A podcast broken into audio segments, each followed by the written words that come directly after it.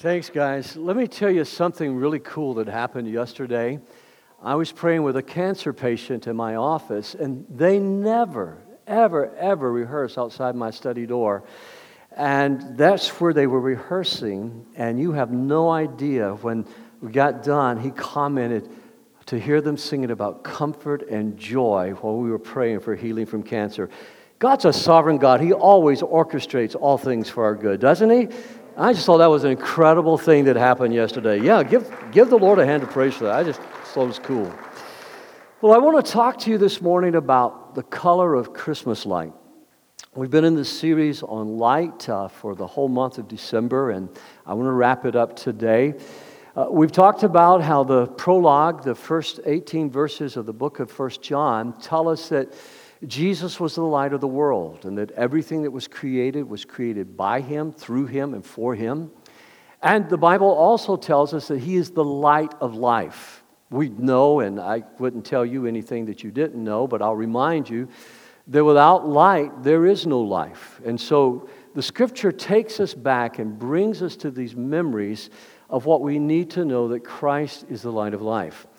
But today, what I'd like to do is to take all of those messages that we've looked at in this series and talk to you about some colors that I have chosen, going through the Bible and just picking out some of the symbolic meanings of color, and to talk about how those reflect the life of Jesus.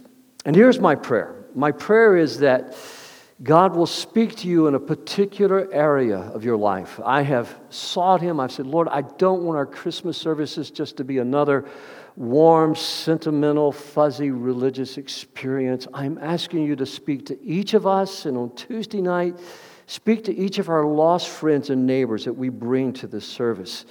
Because every one of us are in different circumstances in life. And every one of us face circumstances in life that we're having to struggle with or deal with or overcome, whether it's a health issue or a financial issue or a relational issue Whatever that issue is, each of us are dealing with issues, and none of us are separate from that. What I also want you to know is you can't celebrate Christmas without light. And when you drive through my subdivision, for instance, last night as we were coming home after our prayer service, Amy said, Dad, look how pretty all the lights are. You can't celebrate Christmas without light. You look at the stage this morning and how they've decorated with light. And I'm sure your tree is decorated with lots of lights like ours are. And when I look at the lights, I'm reminded of Martin Luther talking about how that Christ was the light of the world and setting the candles. And boy, who of us would do that today? Setting live candles upon a Christmas tree for Christmas Eve to remind them of the light of Christmas. And so I want you to know that this is not merely symbolic. In the first message in this series, I told you about how I took a group of students spelunking in a wild cave. We spent the night, we spent two days crawling through a mountain, and some of the most fascinating things I've ever saw in my life.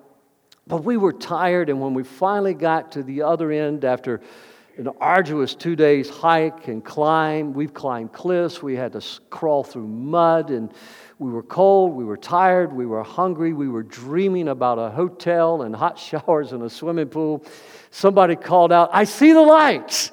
And all of us just kind of picked up our pace and our energy and courage because seeing the light come out of the opening where we were going to exit the mountain from, it just brought joy to all of us. And so I want you to know that what I'm talking about today with these colors, it's not merely symbolic, it's dynamic, it's powerful, it's alive, and it is the plan and the will of God for each and every one of us. Can you say amen to that?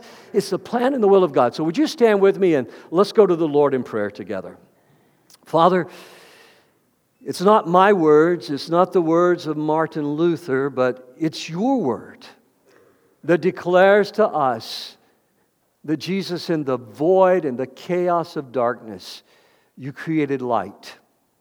Lord Jesus, it's your word that tells us that, God, you created that light through your Son, Jesus Christ, the only begotten Son of God. None of us are begotten, Lord. We are loved, we are chosen, we were born. But Jesus, who is eternally subsistent with you, Jesus, who has eternal existence in himself, To help us understand you, you reveal yourself as Father, Son, and Holy Spirit. And so now, Lord, we're going to tackle one of those things that anyone can understand if they'll just simply pay attention to the Word. And we ask for the help, we ask for the illumination of the Holy Spirit. I pray that everyone here today will not just be passive, Lord. It is not your desire that I spoon feed anybody, but that I preach the Word of God in its truth and in its power. And that, Lord, we take the Word of the Lord in and we chew it and digest it. For Jesus Christ is the light of the world, and He's the light of my life. And so I'm asking you, Lord, supernaturally right now, touch us and help us to encounter you in a fresh and new way today. In Jesus' name I pray. And everybody who wants that to happen said, Amen, amen, and amen. God bless you. You can be seated this morning. Well, the first light I want to talk to you about is the light of purple, the color, because purple represents royalty. It represents the royal birth of Jesus. There were so many prophecies regarding the power and the word of God that would bring forth Jesus in the virgin birth, that would bring forth Jesus in a little tiny insignificant town called Bethlehem, that some even scoffed that there the Messiah would be born. One scientist put together, and Josh McDowell quotes him, if you've ever read his books, Evidence That Demands a Verdict, that all of these prophecies about the, the, the birth of Christ, just the birth of Christ, would be 1 in 10 to the 17th power. Now, that's a lot of zeros, and I couldn't even find a Google site to tell me what that number was as I typed in those zeros. I'm sure some of you might know, and you can enlighten me later. But that's a lot of zeros. A few years ago, I put all those zeros up on the screen, and it kind of boggled our minds. One, one scientist said that if you were to take silver dollars and stack them up two feet high across the state of Texas, if you were to stack silver dollars two feet high across the state of Texas, mark one of those silver dollars, and then blindfold a man and say, Now you go pick out that silver dollar. That's the likelihood of all of these prophecies being fulfilled in the birth of Christ. It's amazing to me when we look at this newborn king and we sing about this newborn king, this son of David, this son of God, this prince of peace, this king of all kings that was born, how magnificently he fulfilled those prophecies.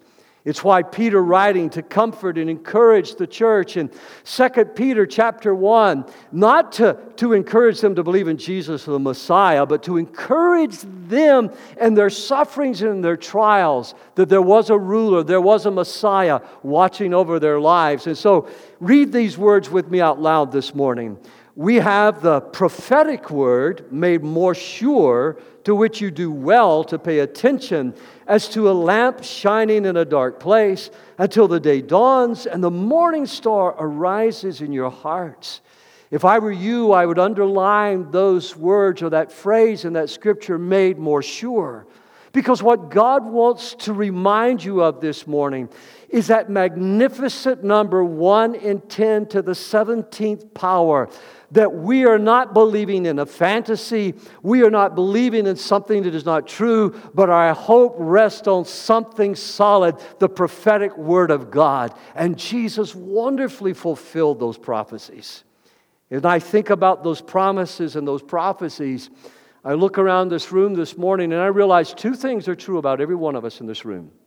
Number one, every one of us have probably clung to a promise from God that God has held out a promise to us in our marriage. God has held out a promise to us about our family.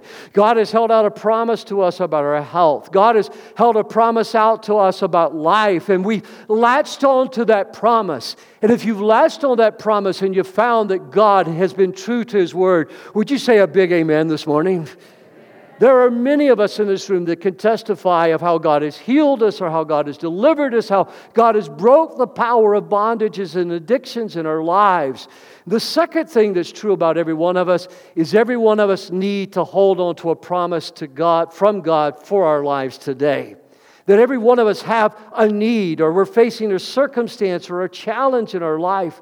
And it's the reason that the scriptures tell us to remember the birth of Jesus. 1 in 10 to the 17th power. That word was made more sure. Look at me now. That promise, that promise that you're clinging to today, that promise has been made sure not only by the word of God, but by the blood of Jesus Christ at Calvary. Can we give him a hand of praise for that this morning? Hallelujah. Sometimes when I'm talking to people, they'll say to me, Pastor, it's just fantasy land that you live in. They told Becky and that I that so many times about various needs. I can remember being told by doctors, I can remember the own vice president of the college that I went to telling me one time, You don't belong in this college. You, you don't belong here. You can't study here. You don't have the mind for it. I can remember the counselors telling me with the Georgia Vocational Department saying, You don't have the mind to be able to do this. The fevers that you've had running and sustaining them for so long, you won't be able to successfully complete an academic degree. Friends, it was my privilege not only to go to college and go to seminary, it was my privilege to sit on the board of that school and later greet that vice president as a member of the officiating board. With God, there is nothing impossible. Those promises have been made more sure forever and ever and ever. Hallelujah! Never doubt. Never underestimate the power of God in your life. Never underestimate the promises of God in your life. Darkness can never quench what God wants to do for you. So I would say three things. Number one, receive the promise that God has given you, receive the word of the Lord. Yesterday, I prayed with the family with their elderly father, and as we stood by that bedside of that elderly father and we prayed for him, Friends, the question was asked Do we have authority over these things? Can we trust God? The only authority we have is in Jesus, but our authority comes from the Word of God. If you disbelieve the Word of God and you doubt the Word of God, then the book of James says you're like a double minded man. So if you ask somebody to pray with you, you know if I prayed with you before, I've asked you the question Do you believe God wants to do this in your life?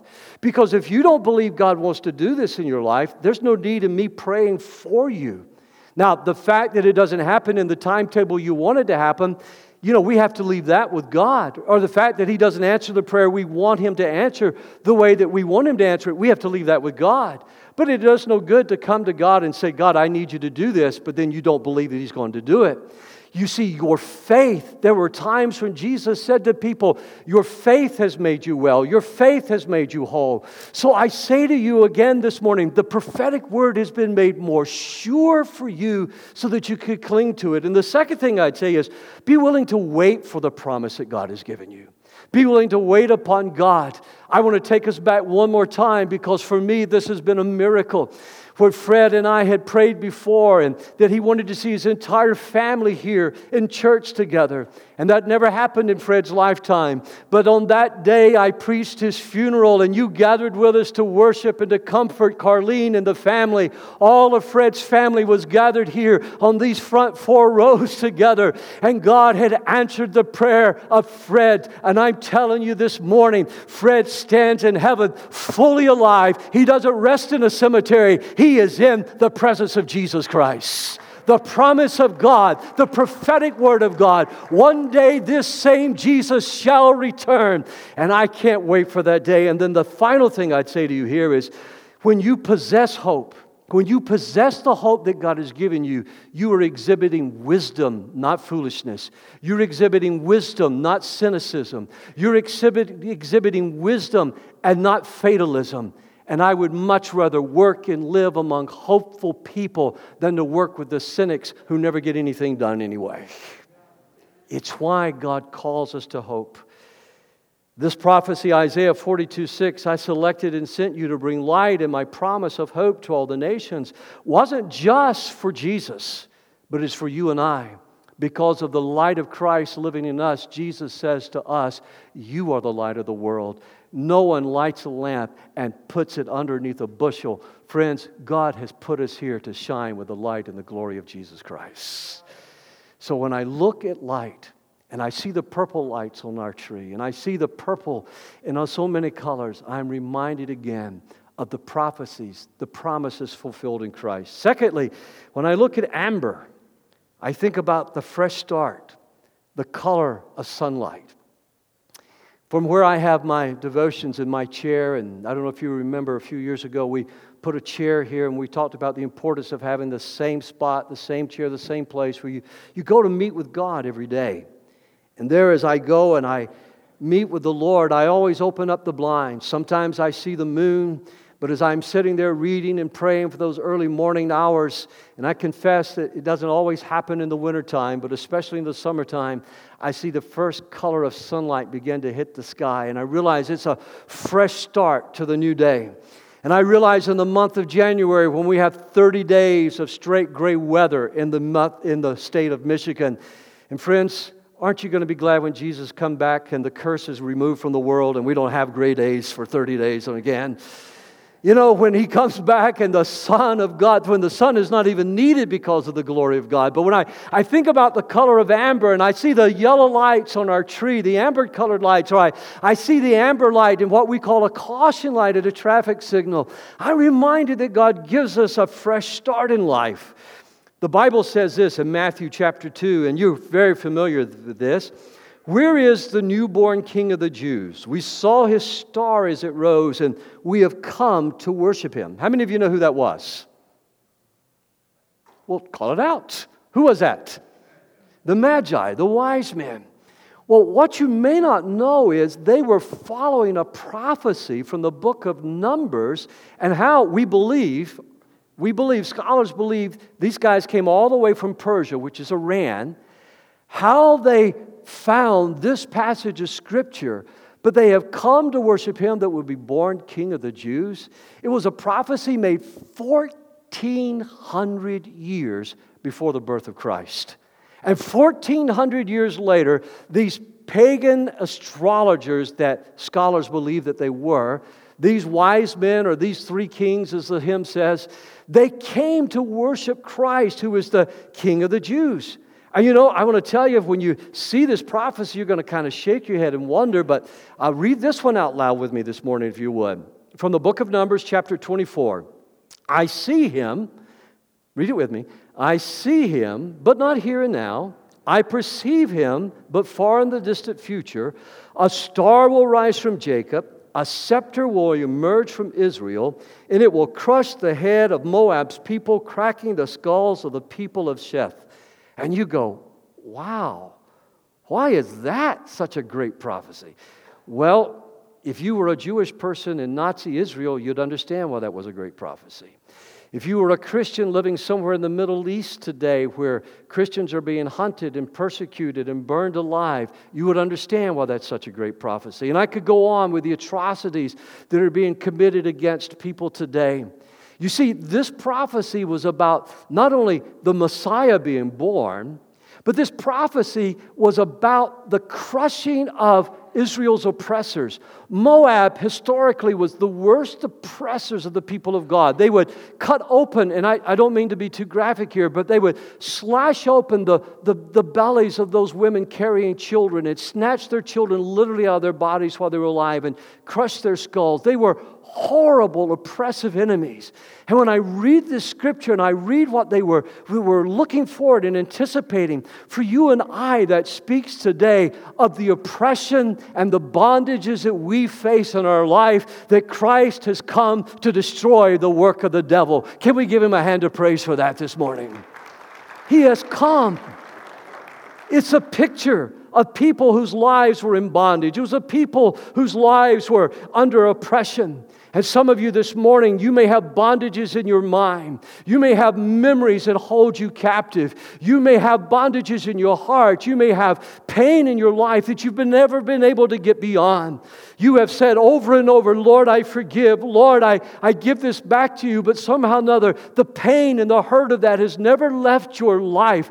And this morning, I want you to know that when you look at the color amber, God is saying to you, you can have a fresh start. You can forgive yourself for God has forgiven you. You can forgive others, for God has forgiven you this morning because He breaks the power of Moab. He crushes the enemy underneath our feet. And if we will humble ourselves under the mighty hand of God, God will crush Satan even underneath our feet today.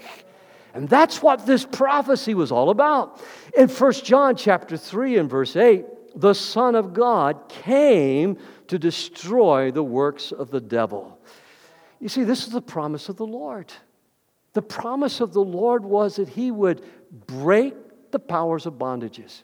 He said, I've come to set the captive free, I've come to liberate.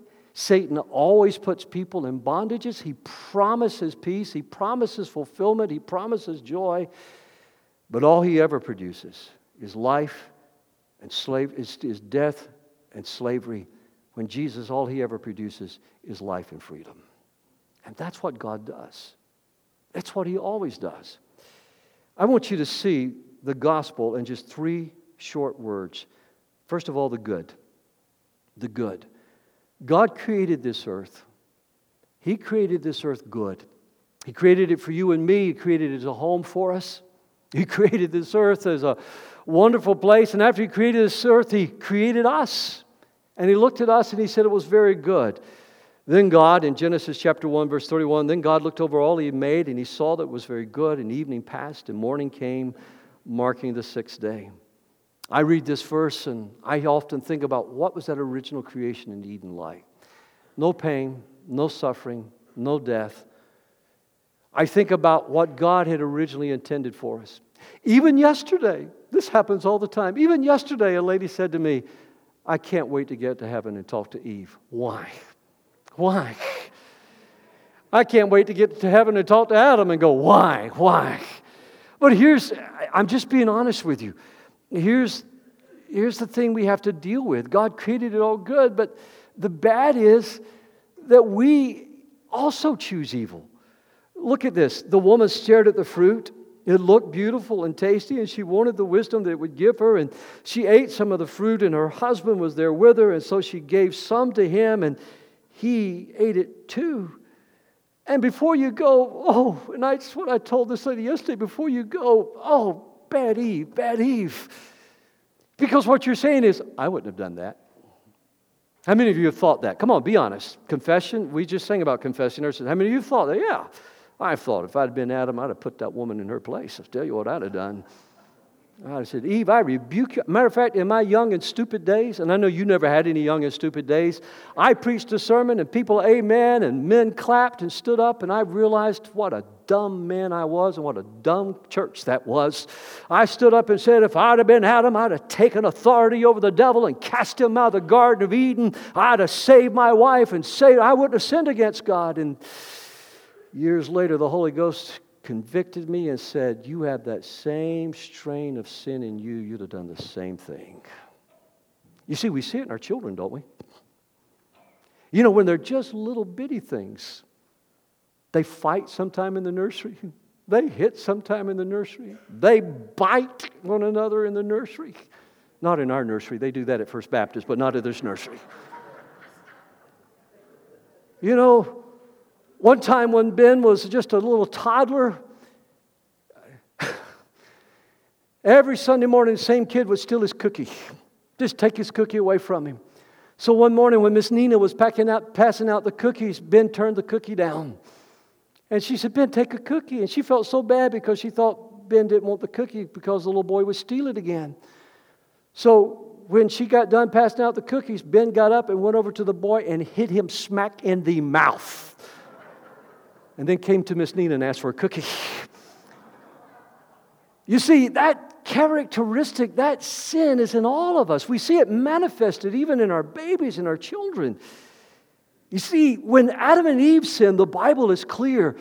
It was passed down to us. That nature of sin was passed down to us. And some of us think we're better than others, and some races think they're better than others, and some nations think they're better than others. Some think they're more deserving than others.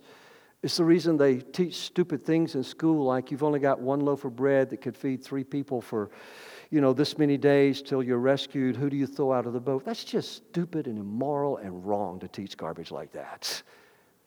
It may be the nature of human beings, but there is a God who makes a way. And you see, that leads us from the good, the bad, to the brand new. And you see, I'm so thankful for the new life. I'm so thankful for the fresh start that God gives us. Read this with me, if you would. Yes, Adam's one sin brings condemnation. Let's read it together. I want to hear you read. Yes, Adam's one sin brings condemnation for everyone, but Christ's one act of righteousness brings a right relationship with God and new life for everyone. Can we give him a hand of promise for that this morning? Wow! Talk about a fresh start. If you'll pardon my English this morning, I ain't what I used to be, and I ain't what I'm going to be one day in Christ. Because there's a new life that God has given to each of us. And then I'd like you, if you would, to look at the color of green with me this morning. Because when I look at green, I'm reminded of the color of life. The color of life. It is fascinating to me that every single biological organism depends upon plants. Every single living, I mean, meat eaters depend upon plants. Because I, I, was told, I was doing some research in this, and I was told that one of the first things a carnivore does is to, to devour the, the, the, the intestines and the stomach of an animal that it slays, because there it gets the food products and green products that it needs. I know that sounds kind of gross, but follow with me. You see, somehow or another, God created this world. Listen, God created this world so that plants take light, and through the process of photosynthesis, they begat life. They take light, and through the process of photosynthesis, they create food for you and for me to eat. And so, Pastor Corey needs to learn how to eat more salad, doesn't he, Jeanette? Pastor Rick, you need to know a salad is not a piece of lettuce on a hamburger. You need green vegetables. You know, God created us to depend upon life because without those plants, there would be no delicious hamburger. There would be no delicious venison or lamb chops. It's what God creates for life is dependent upon the plant life that we have. And when I look at green, I see it as being the color of life. The Bible says this look at John chapter 1 and verse 4 that Jesus was the source of life and that life was the light of humanity.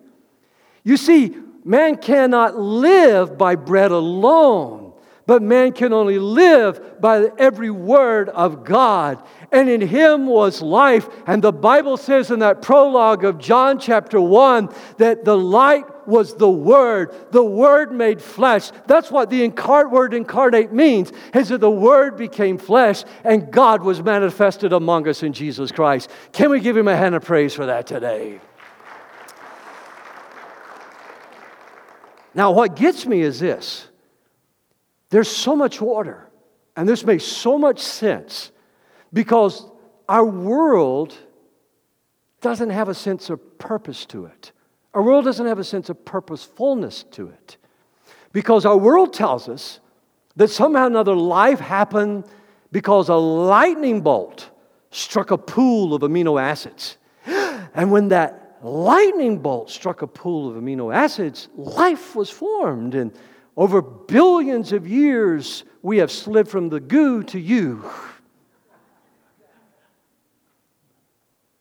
And so, therefore, it was all an accident. And even as I was reading this week an article in the Washington Post, one day astronomers say, just like it all happened by an accident, it's going to end by a cosmic accident. When a comet or a star hits this planet and life as we know it will be done away with.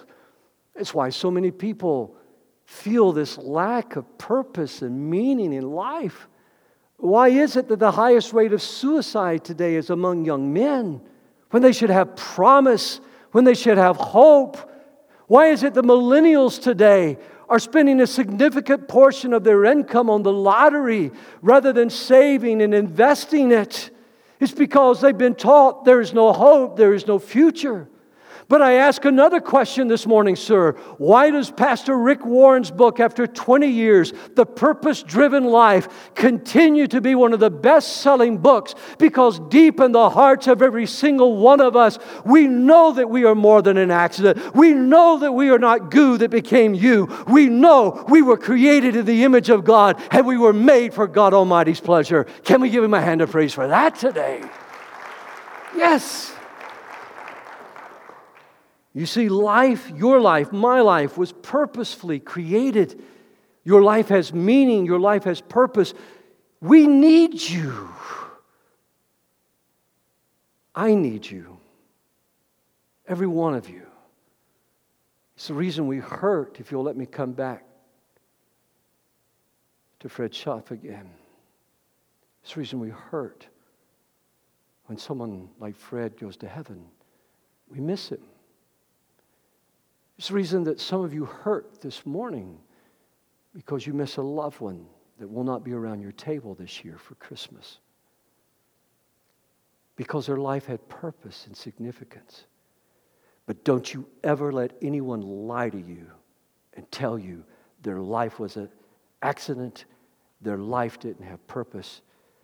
Those who put their faith in Jesus are in the presence of God celebrating and they're waiting on you and I to come home. That's what green represents to me. Jesus was so certain of life's purpose that he taught us about the wisdom of God and the love of God, the knowledge of God, and how we should know him and serve him. Jesus was so certain, please don't miss this. Jesus was so certain about your life's purpose. That's why he went to Calvary. Do you forget what he prayed in the Garden of Eden? Lord, if there's any, Father, if there's any other way possible, let this cup. It's not that he was not willing to suffer, it's not that he was not willing to die. But look at me, don't miss this. He became sin for you. Remember the bad? He was all created good, he was sinless. Remember my prayer Christ is subsistent with the Father that means that Christ didn't get his life from the Father. That means that Christ wasn't begat. Christ is eternal. He has always been and always will. And we may never understand all there is to know about God, but God lovingly reveals himself to us as Father, Son, and Holy Spirit. And God took sin upon himself in order that you and I could discover and experience the new life that we have today in Christ. That's the reason I say green represents to me the color of life. And then I think about the color of gold, the color of excellence. The color of excellence, and you may want to write if you're following along on your iPad or your iPhone or Android phone with notes, you may want to write achievement as well.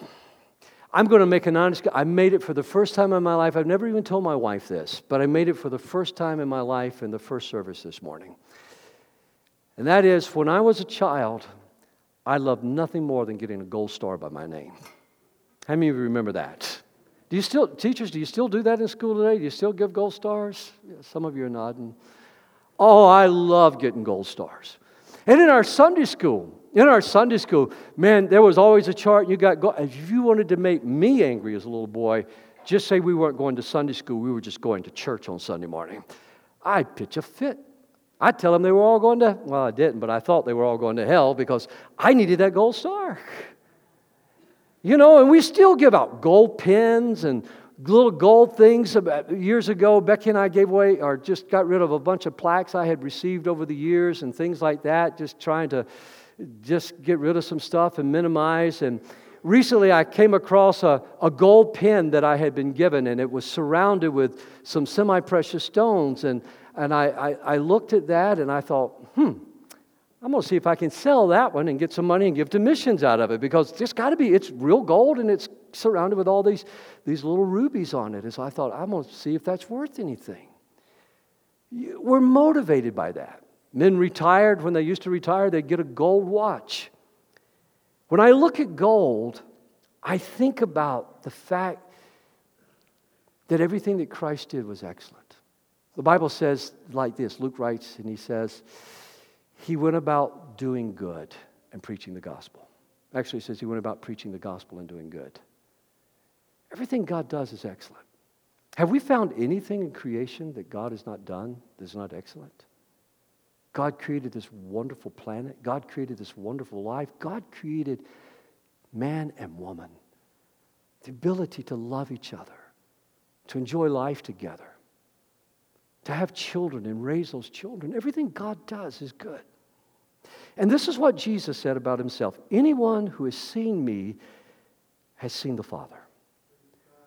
Now, you've either got to be the Son of God or you've got to be a madman to say that. I mean, think of that's a that's a wild statement. If you've seen me, you've seen the Father. We were watching a Christmas movie the other night at the house, and I said, Look at that lady. Doesn't she remind you? And I called a lady's name here in our church. And the whole family says, No, be quiet, watch the movie. I go, Yes, she does. And I got up and went to the TV and I pointed out her cheeks and her eyes, and Dad, watch the movie. She looks like her. And I sat back down. I'm terrible to watch a movie with. You see, we see the likeness of people, but if you've seen Jesus, you've seen the Father. That word subsisted is important. That word begotten is important. I know the modern translations today, and I use them, say one and only, but there's so much more to one and only. He is the only begotten Son of God. Jesus is God Almighty. When we sing to Jesus, when we worship Jesus, we're worshiping God. He reveals himself as Father, Son, and Holy Spirit. And look at this in 2 Corinthians chapter 4, verse 6. It all started when God says, Light up the darkness, and our lives filled with light as we saw and understood God in the face of Christ, all bright and beautiful. I typed it in my manuscript and then I took it out and I thought, how can you understand God? And then I'm home again and I'm thinking, if the Bible says we can understand God through Christ, then why would I even take it out of the manuscript? So I'm here today to say to you, we may not understand everything about God, but we can understand God by gazing into the face of Jesus Christ as He's revealed in the Gospels Matthew, Mark, Luke, and John. Can you say amen this morning? You know what God is like. And he doesn't appear to us as a fire. He doesn't appear to us as a, as, a, as a big, huge, terrifying monster. But he's born in a manger. He grows up and he grows in favor with both God and human beings. He goes about, as Luke says, preaching the gospel and doing good. I want to say to you this morning God has purpose for your life, but God also has excellence for your life. And you will only find that by building, listen, building on the system that God has set in place. And that's faith in Christ. Now, just follow with me. Under green, I told you purposelessness. So, how does the world measure success? The world measures success, and some of you in here know this because you used to be trapped by this. We've talked about it. World measures success by education. World measures success by wealth. World measures success by achievement. But that's not how God measures success in our lives at all. You see, when you build your lives around money and wealth and achievement, you can find out your self esteem is easily shattered. Your self image is easily shattered. How often have I heard these words in 43 years of ministry? Pastor, my self image is shot. My business went under. Everything I built my life upon. I, what do I have to show for it now? How often have I heard these words from a mother? Ah, everything I did was for my children, and my children don't even call. They don't come home for holidays. My, my self worth is gone and is shot. Friends, I want you to know if you build your self worth, your self image on anything but God, you are building upon a foundation that is sure eventually to wash away. But when you build your life upon Christ, you are building your life upon a solid rock. Come hell or high water, you know who you are in Jesus, a new creation in Christ. Hallelujah. That's what he's saying to us. Everything God does, He does with excellence. There are millions and millions of self help books out there, and I wouldn't denigrate a one of them. Thank God for all the practical help we can learn from self help books. But I will tell you right now, you will never find what you're looking for for purpose and excellence in life until first you commit your life to Jesus Christ. And then I want you to look at the color of blue this morning. The color of blue, the color of the earth. Now, I'm really, you're going to have to forgive me here because as I confessed to the first service, I'm stretching this a little bit because you won't find this in the Bible. I find a lot of things about blue in the Bible, and we don't have time to go into all of that, but I want you, blue was used in the temple, it was used in the tabernacle, some very important things about blue. But when man first went into space, one of the first things we discovered was this is a blue planet. Matter of fact, it's called the blue marble. How many of you have heard that before? The blue marble. And you probably, like me, you have a screensaver on your computer that shows the blue planet Earth, our home, suspended in the blackness of space. In 1968, the Apollo 8 mission, when the astronauts were circling the Earth, they read from Genesis chapter 1. And though they recognized that what they were riding on was an Apollo rocket that was a miracle of the creativeness and inventiveness of human beings, what they were witnessing to was that they trusted their life and they trusted their safety into the hands of God Almighty. You may not know this, but there was a lawsuit that was launched against NASA and the U.S. government because those astronauts read the creation story from space. Just a few years later, when the second man who walked on the moon, you know the name of the first man, Neil Armstrong, but the second man was Buzz Aldrin. Buzz Aldrin walked upon the moon, and Buzz Aldrin took with him, and he didn't even tell any of the other astronauts about it because of the lawsuit that had been filed against NASA. But he took with him communion, and he celebrated Holy Communion on the surface of the moon. The only religious thing that the church observes, the only sacred ceremony the church observes that has been celebrated on the face of the moon in outer space. And there he took communion and reminded himself of the blood and the body of our Lord Jesus Christ. You see, when you look at the color blue, you see the color of the water. You see the ultimate expression of life. Not only can life not exist without light, but it cannot exist without water. And I want you to know you and I cannot exist. We cannot live without Jesus Christ. Would you read John 3:16 with me this morning? For God so loved the world that he gave his only begotten son that whoever believes in him should not perish but have everlasting life. Do you remember how Jesus described us, described himself? He's the water of life. And he says, If you give your life to me, out of your bellies shall flow rivers of water, rivers of life. One of the things that I love about Michigan is how blue the water is here. If you go to my hometown, the water is as red as some of your sweaters flowing through that Georgia clay. But up here, I remember calling my dad from Mackinaw City Dad, you cannot believe how blue the waters are here. Jay Mooney called me that very same day, our National Youth Secretary. He asked me, he says, Denny, what do you think about Michigan? I said, Jay, you called it the perfect time. Even I, I, have been to the Mediterranean, I've been all over the Greek seas, and I said, I've never seen water this blue, and it's fresh. At that time, I was dumb enough to think you could drink it. I said, You can drink this water. Now we've got signs posted everywhere don't eat the fish out of here. I don't even swim in that water. If it's not highly chlorinated, I don't go in it.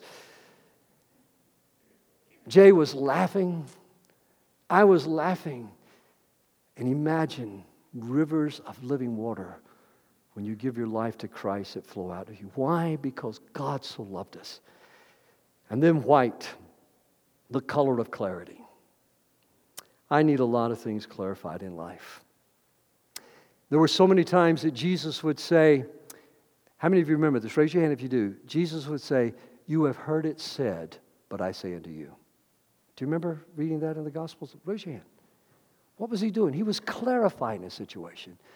You have heard it said. And then Jesus would just shine the light, and suddenly things were clear. Occasionally, you'll hear people say, It's as plain as black and white, and they'll point to a page or a paper so that you can see it because We need clarity on a situation.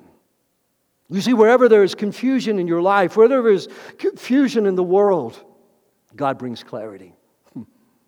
God brings clarity. This week I was in a coffee shop, yesterday as a matter of fact. I had a 7.30 meeting there, and after that a man that just towers over me that I really like, and I invited him to church today, and he's not here. And I told him, I said, I'm going to tell the church if you're not here. And I invited him to Christmas Eve service, and I hopefully he's going to be here. But he was mad as a wet setting hen. I mean, red face, frowning, and he was going on about the impeachment. And I just didn't have time to listen to it. I was trying to hammer out emails, and some of you may be mad about the impeachment. And I just looked at him and I said, Look, and I held up both hands like I surrender. Christmas is about Jesus. Let's talk about Jesus. And suddenly that red face went away and those frowns went away. And he broke out in a smile and he says, You would do that. You see, Jesus brings clarity to everything. Impeachments may come and go, Democrats and Republicans come and go, but Jesus Christ is the same yesterday, today, and forever. He's the reason for the season. Somebody give him a hand of praise. Hallelujah. He saved us, 2 Timothy chapter 1 and verse 9. He saved us and called us to a holy life, not because of anything we have done. Oh, I'm so glad that's there. I am so glad that's there. Not because of anything we've done. I love that phrase we sang this morning. We confess our sins. Jesus taught us to pray, forgive us of our sins. There's nothing I can do to earn it.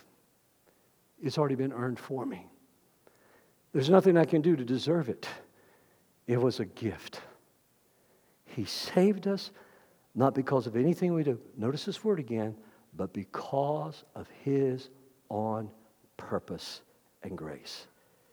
This grace was given us in Christ Jesus before the beginning of time, and now it's been revealed through the appearing of our Savior Jesus Christ, who has destroyed death and brought life and immortality to light through the gospel. Circle that phrase light through the gospel.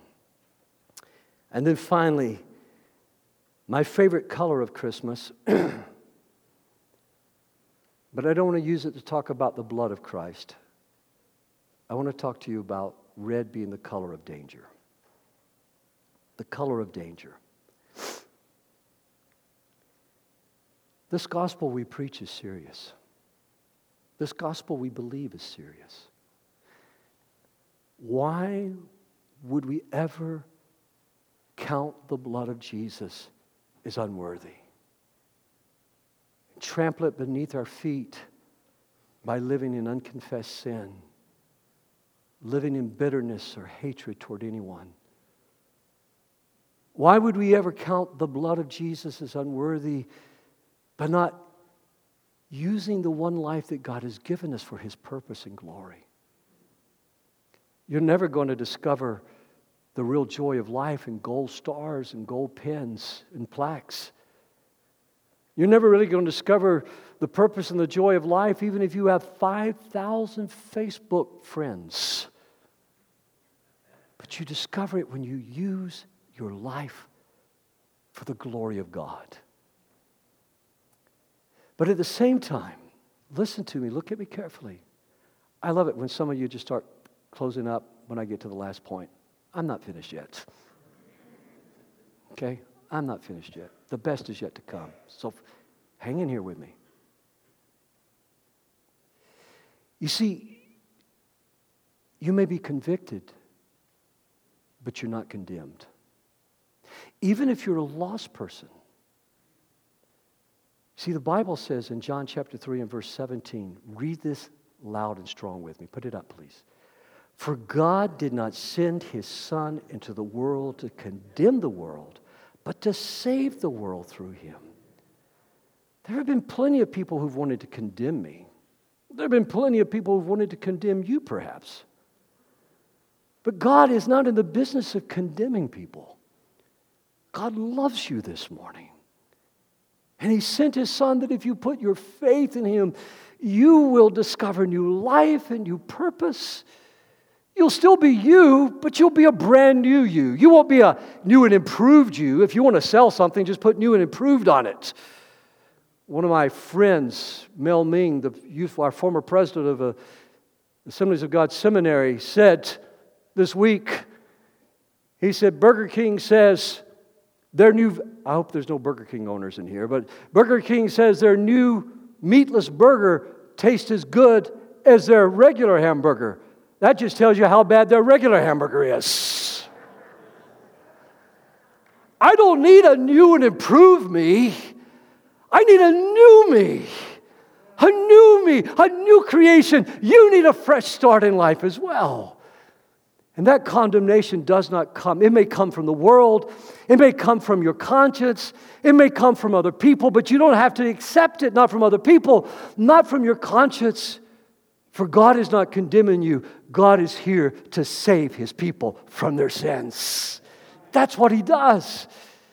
This is condemnation, the Bible says, that light has come into the world and that people choose darkness rather than light. Few years ago, I was, when I was still teaching Discovering Woodland in this little room right here, there was a young woman who had given her heart to Christ and been meeting with her and she was growing, and one of the ladies in our church, you know, was kind of walking her through the basis, and she was a young mom. She looked at me one that, that class, and when I was explaining what communion meant, and she says, "Oh, Pastor, I dread communion Sunday." I said, "You dread it?" I said, "It's my favorite Sunday of the most." She goes, "Oh, I hate it," and I said, "Why?" Tears began to flow down her face. She says, Because I remember all of my sins. And I said, sweetheart, the purpose of communion is to remind you that God never remembers our sins, but He casts them in the sea of forgetfulness. We examine our hearts and confess any current sins that we may be guilty of, any attitudes. But I says, God never thinks about your sins, and He wants to free you from that today. Suddenly, her whole countenance changed, and the lady who was walking her through the bases and the classes just gripped her hand, and we had a moment, everyone in that room, a, a moment of prayer and rejoicing that God remembers our sins against us, so nothing ever, ever is held against us. My prayer, especially since that time, is God, please don't ever let me obstruct the clarity of Christ. Don't ever let anything in my life, in my preaching, in my witness, in my dealings with people obstruct the clarity of Christ. You are the light of the world, Jesus says. Woodland, you're the light of the world. Nobody lights a candle and puts it under a bushel, but Jesus wants us to shine with his light. And my prayer is that, however imperfectly, we reflect the glory of God like the moon reflects the sun. Remember, rivers of life flow from you. And our purpose is to reveal the glory of God. One of my favorite all time movies, and I've shared this with you before, was Chariots of Fire. I don't know if you remember, some of you have been around for a while, but a few years ago we showed several clips of it here on the screen. It opens, if you remember, in a cemetery. Harold Abramson's funeral in a church cemetery. You watch the movie and you get the story of Eric Liddell and Harold Abramson. How they won the Olympics through the baton race, how Harold, how Eric won when, you know, he fell and got up and ran again. What you may not know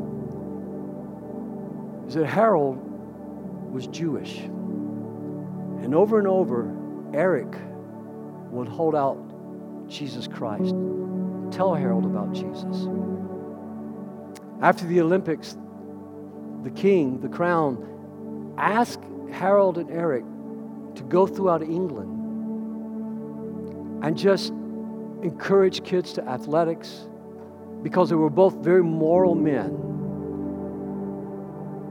And never let it be said the sinners can't be moral people. That's not what I'm saying today. They were both very moral men, good men. Harold and Eric went throughout England, encouraging kids to live moral lives, to participate in athletics. And then when Harold accepted God's call on his, excuse me, Eric accepted God's call in his life to be a missionary to China, Harold begged him not to go. He says, Eric, we make such a good team. They were famous for the way they would pass off the batons. Those of us that watch the Olympics, we've grown even when we watch those videos of when Olympic runners have dropped that baton. Those of you that ran track, you groan in your memory perhaps of when you dropped the baton. But Eric told Harold, he says, Harold, I have to answer the call of God.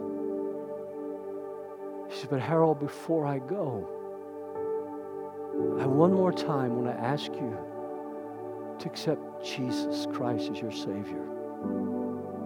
Harold told him, he said, Eric, I respect you. I respect what you believe. But Eric, I'm a Jew. I can't accept Jesus as the Messiah. And you see, when you become a Christian, now listen to me. When you become a Christian, if you're Jewish, you don't give up being Jewish any more than when I became a Christian, I gave up being a U.S. citizen. Any more than when I've led people to Christ in Brazil, they became a Brazilian citizen. That they didn't, they gave up their Brazilian citizenship. When you become a Christian, you're not receiving a religion, you're not changing nationality, you're receiving Christ into your heart. You're receiving life, you're receiving forgiveness of sin.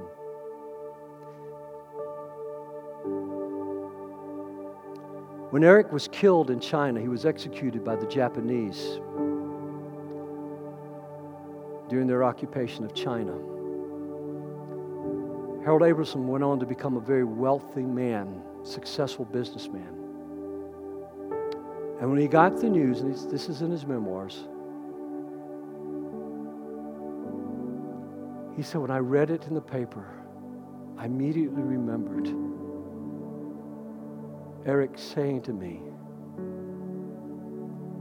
Accept Jesus. Give your life to Jesus. And he said, It was like Eric was standing right there with me. And I rose up and I extended my hand and I said, I accepted the baton of life that Jesus Christ gives. And he was born again. Now you know why that movie opens up with the name of a Jewish man buried in a church cemetery. I'm just asking you three things this morning. Would you accept God's victory over sin in your life? Would you accept God's victory over every bondage, over purposelessness, over every memory, over every sin? Whatever you, would you accept His victory? And then would you accept that there is a purpose for your life? There's a purpose for your children's life. There's a purpose for your marriage. And would you not give in to purposelessness? Would you not give in to the devil? If your husband is an unbeliever, don't give in to a lack of faith, but pray in the Spirit. If your children have wandered from faith, pray in the Spirit. God has a purpose for your life. And the enemy comes to steal, to kill, and destroy. And would you receive everything that God has for you? Would you get up out of your chair and would you hold out your hand and say, I receive the gift of forgiveness in your life in Jesus Christ? And in no way, in no way reject any of those promises. What you need from God, look at me, don't you miss this. God's talking to somebody right now. I never say that unless I know it. God's talking to you right now, so you pay attention. Don't move. What you need from God, you may feel like is as remote as one marked silver dollar and two feet of silver dollars across the state of Texas, and you say it's hopeless. And in the fullness of time, God sent his son. In the fullness of time, God will give you exactly what you need this morning. Would you bow your heads with me? Lord Jesus, my first prayer is for anyone here that may not know you as their Lord and Savior. That God, I'm holding out to them, you're holding out to them the promise of eternal life in Christ. If that's you, would you just simply pray right now? Just pray right after me. Say, Dear Heavenly Father, thank you for Jesus. Thank you that He took my sin upon Himself. And though I don't understand it all, I surrender my life to you. I accept your gift of forgiveness, new life, and a fresh start. In Jesus' name. Would you just love Him now? And because I want to talk to some other people. If you need something from God this morning, I want you to remember every promise. God wants you to remember that prophetic word. It will surely made for you too.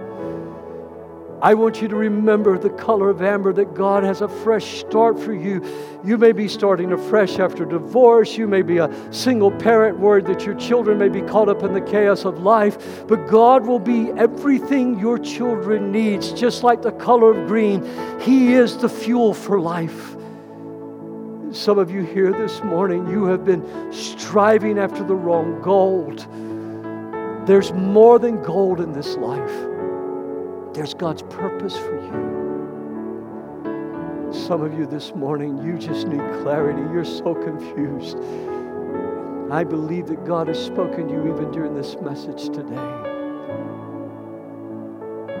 And the sum this morning, I want you to really take to heart there is no condemnation. You're His child, He loves you. If you will confess your sin, you say, I'm a Christian, Pastor. I can't believe I did this. Huh, I can. You probably would feel the same way about me. But God doesn't condemn us, He offers us grace in Christ. So, Lord, right now, I pray you will breathe across this wonderful church and touch us all so that we walk not in condemnation, but we walk in grace. We walk with the fuel of life in Christ and we walk in the power of the Holy Spirit so that people can see Jesus clearly through us this Christmas. For it's in your holy name I pray. And everybody agreed and said, Amen and amen and amen. Would you give the Lord one more hand of praise? Pastor Rick?